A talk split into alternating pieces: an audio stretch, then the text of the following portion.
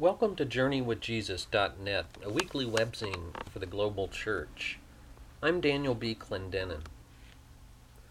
My essay this week is entitled This is What We Preach and is based upon the lectionary readings for Sunday, April 16th, 2006, Easter Day. Three months ago, I stood alone in front of my mother's casket at the Thomas Funeral Home in Fuquay-Varina, North Carolina, a small town near Raleigh where our family moved in 1966. I twisted my neck so that my face would parallel hers. Hot tears streaked down my cheeks. My nose ran, my vision blurred. I caressed Mom's wrist, but it was cold and stiff. Thanks to the mortician, she looked far better in death than in her last days of life. A spitting image of her own mother, our family agreed.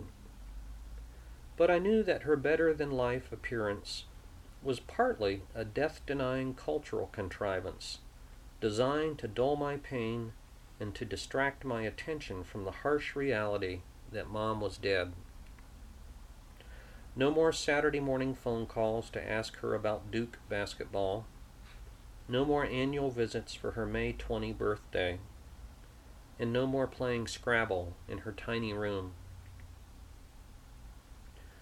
My mother's grandfather was a Presbyterian pastor in a small town in Ohio, and she herself was the organist and choir director in her own church from 1967 to 1992.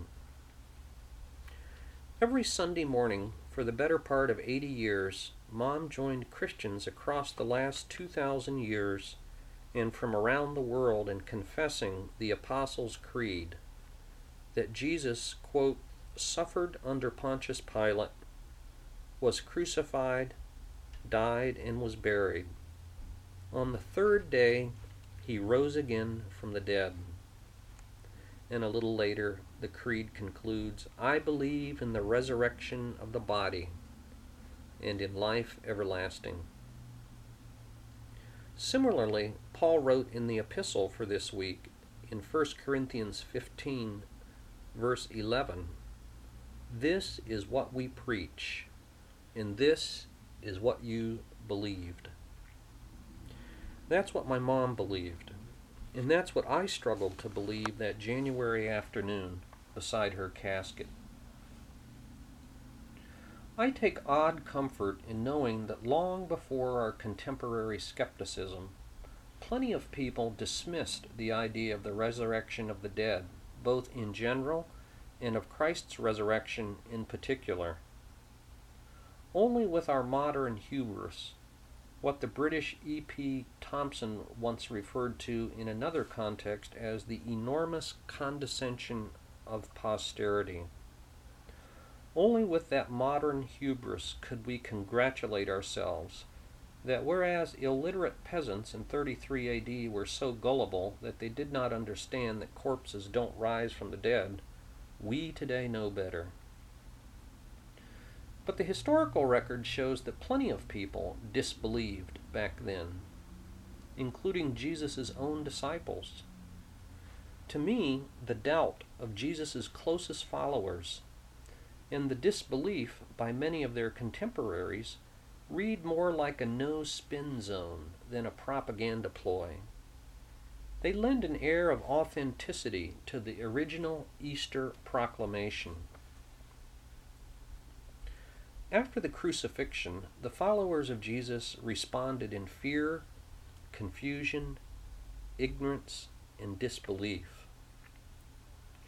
The women who took spices and perfume to the tomb that first Sunday morning went to anoint a corpse, not to witness a resurrection. When Mary Magdalene saw the empty tomb, she supposed that someone had stolen the body They've taken the Lord out of the tomb, and we don't know where they've put him, she cried. She wept and cried, They've taken my Lord away, and I don't know where they have put him. Sir, if you've carried him away, tell me where he is, and I will get him. When Mary Magdalene and several other women subsequently told the disciples that they had seen the risen Lord, we read in Mark 16:11, they did not believe it. Luke renders it even more bluntly in Luke 24 verse 11. They did not believe the women because their words seemed to them like nonsense. That first Sunday night, the eleven disciples cowered behind locked doors, we read in John chapter 20, verse 19. And why not? It was not unreasonable for them to fear for their own lives. Later, two witnesses reported their encounter with Jesus to the eleven, but we read they did not believe them either. And Jesus himself rebuked them for their lack of faith and their stubborn refusal to believe. Mark chapter 16, verses 13 and 14. Thomas, of course, remained the most famous doubter. While in what might have been his last resurrection appearance, we read in Matthew 28, verse 17, that some doubted. Then something happened. Luke writes that after Jesus suffered, he showed himself to these men and gave many convincing proofs that he was alive. Acts chapter 1 verse 3. Somehow, someway the confusion of these unschooled and ordinary men gave way to their bold conviction that we read about in Acts 2:32. God has raised this Jesus to life, and we are we are all witnesses of that fact. When commanded by the religious authorities to cease their preaching, Peter and John replied, "We cannot help speaking about what we have seen and heard." Acts 4:20. They claimed that they had eaten with the resurrected Jesus and that many witnesses could attest to his public appearances. So we read in Acts 4:33, with great power the apostles continued to testify to the resurrection of the Lord Jesus. All this, mind you, would have screeched to a halt if someone had only produced a dead body. Some people believed the apostolic message, but others mocked and scoffed. The religious authorities were greatly disturbed because the apostles were teaching the people and proclaiming in Jesus the resurrection of the dead. In addition to a burgeoning number of con- converts, the public witness provoked, provoked municipal violence and severe persecution that would last for three centuries. In Acts 7, Stephen was stoned to death. And in the next chapter, verse chapter 8, a general persecution in Jerusalem scattered the believers. A few chapters later, in Acts 12 1 and 2, we read that King Herod arrested the believers, executed James, and imprisoned Peter. In Iconium, the people were divided, we read, about the message of Paul and Barnabas. In Lystra, Paul was stoned and left for dead, while in Philippi he was imprisoned for throwing the city into an uproar. Riots erupted in Thessalonica when detractors complained that the disciples had caused trouble all the world over. At Athens, some believed Paul's preaching, but when others heard about the resurrection, we read in Acts 17:32, they sneered. Riots convulsed Ephesus when many adversaries opposed Paul's entourage, and there arose a great disturbance about the way there in Ephesus, we read in Acts 19:23. In Jerusalem, of course, only Paul's appeal to his Roman citizenship prevented death by mob violence, but his arrest there sealed his fate. Porcius Festus, the Roman governor of Judea under Nero from 59 to 62, confessed that he was at a loss to know what to do with the prisoner Paul. They did not charge him with any of the crimes I had expected, said Festus. Instead, they had some points of dispute with him about their own religion and about a dead man named Jesus who Paul claimed was alive. The next day, as Paul gave his legal defense, Festus interrupted Paul and screamed, You're out of your mind, Paul. Your great learning is driving you mad. Acts 25 19 to 20, in chapter 26, verse 24. Peter had to rebut charges that he followed, quote, cleverly invented tales, 2 Peter 1:16. And while Paul instructed Corinthians who insisted that, quote, there is no resurrection of the dead for anyone at all. 1 Corinthians 15:12. So, there's hardly anything new about contemporary disbelief in the resurrection.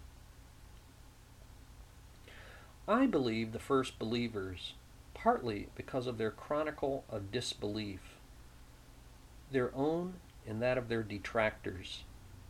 To me, it rings true. They knew from first hand experience that you cannot compel belief in the resurrection. True, they insisted that their message was, quote, true and reasonable, end quote. For the event, events they described were not done in a corner. Acts 26, verses 25 and 26, but instead could be corroborated and verified, at least at some level and for a few years. Still, their witness amounted to what Yaroslav Pelikan has called, oxymoronically, public evidence for a mystery. Paul raised the bar about as high as you can when he insisted that no person should believe a lie about the resurrection, and that certainly no person should preach a lie about the resurrection. 1 Corinthians 15 12 to 19. If Christ is not raised, said Paul, then Christian faith devolves into a cruel hoax.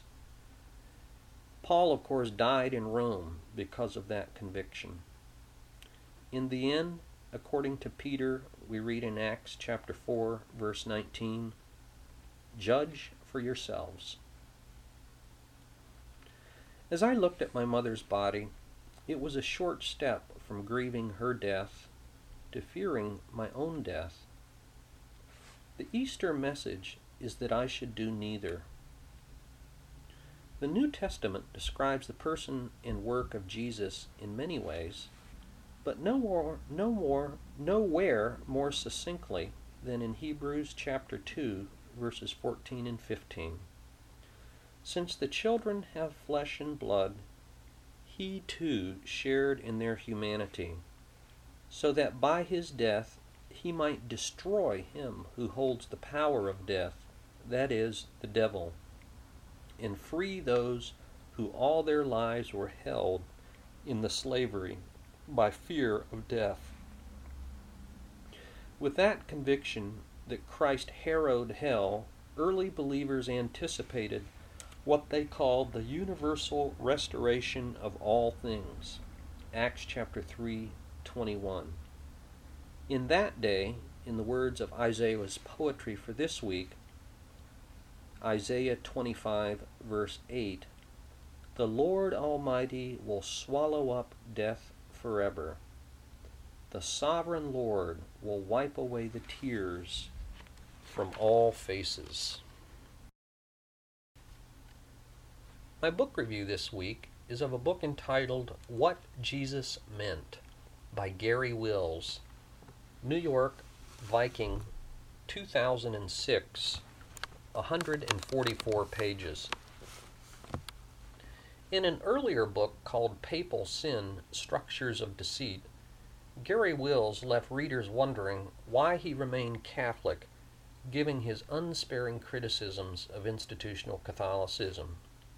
He tried to answer that book he tried to answer that question two years later with another book called Why I Am a Catholic from the year 2002. With five books on St. Augustine and a book called Lincoln at Gettysburg that won the Pulitzer Prize, Garry Wills remains one of our country's most important public and outspokenly Christian intellectuals. Today he is Professor of History Emeritus at Northwestern University. In this shorter, more popular book, which he describes as devotional, Wills reaffirms his robust Christian faith. In a note about his own translations of the Greek New Testament for this book, Wills advises that he's trying to recapture what he calls the rough hewn majesty and brutal linguistic earthiness of the Koine Greek in which the Gospel story was originally written. In contrast to classical Greek and to the over familiar and churchly idiom of so many translations. This is important because throughout the book, Wills quotes large portions of Scripture, and his sometimes awkward tra- renditions help us hear afresh the radicality of the message. In fact, Wills is also trying to recapture the radically subversive life, teaching, death, and resurrection of Jesus of Nazareth.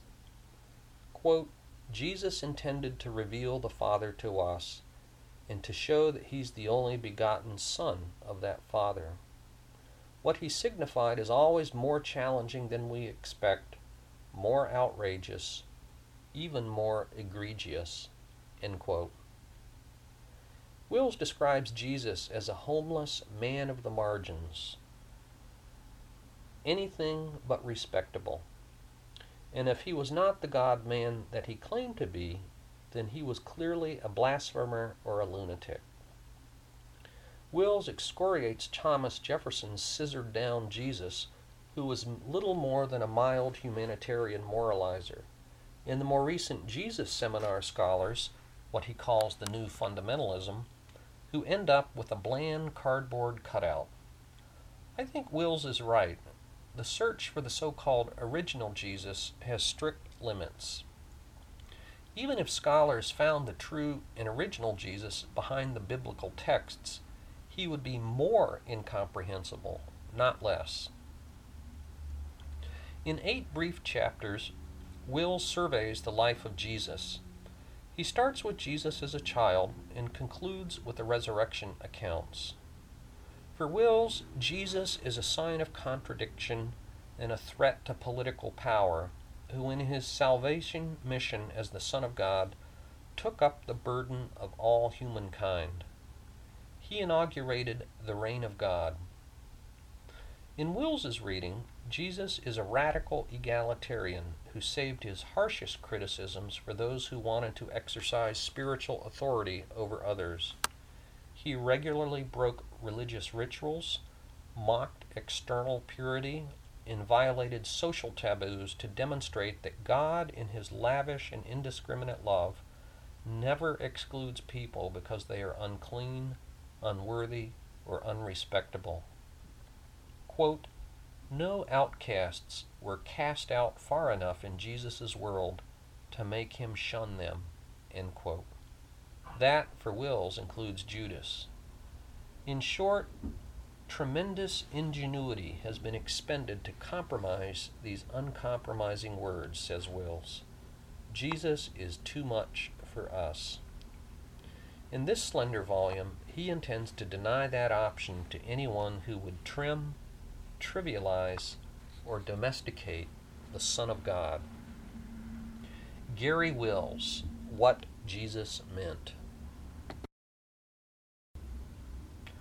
For film this week, I review Walk the Line from 2005.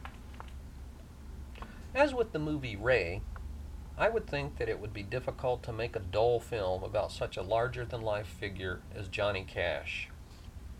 Beginning with the trauma inducing death of his brother Jack in rural Arkansas, his overbearing father who blamed him for his brother's death, a tour in Germany with the Air Force where he wrote his first song, and his self destructive addic- addictions, the film takes us to Johnny Cash's eventual marriage proposal to June Carter on stage in Canada.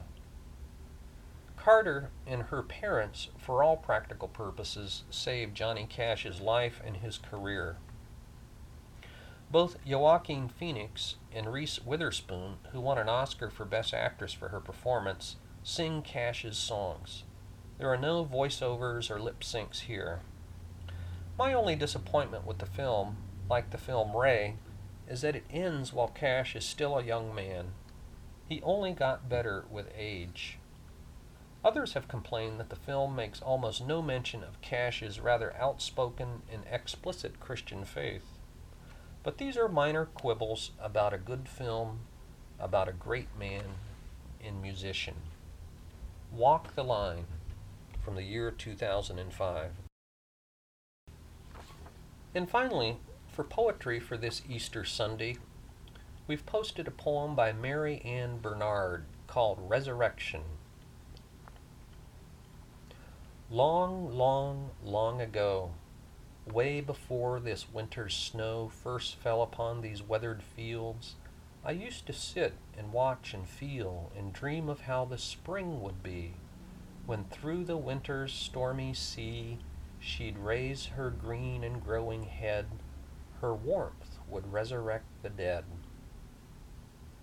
Long before this winter's snow, I dreamt of this day's sunny glow and thought somehow my pain would pass with winter's pain and peace like grass would simply grow.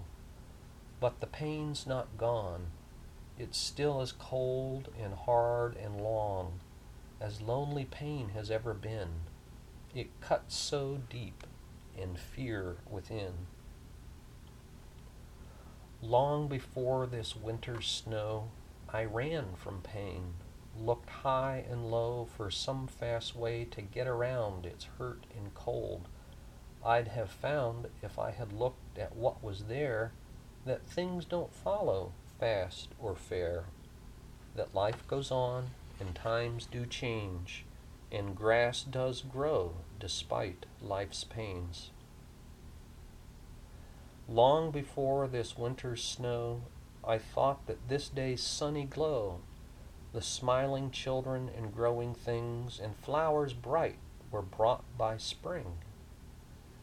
Now I know the sun does shine, that children smile, and from the dark cold grime a flower comes.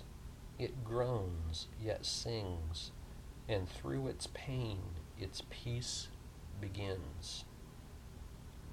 Mary Ann Bernard, Resurrection.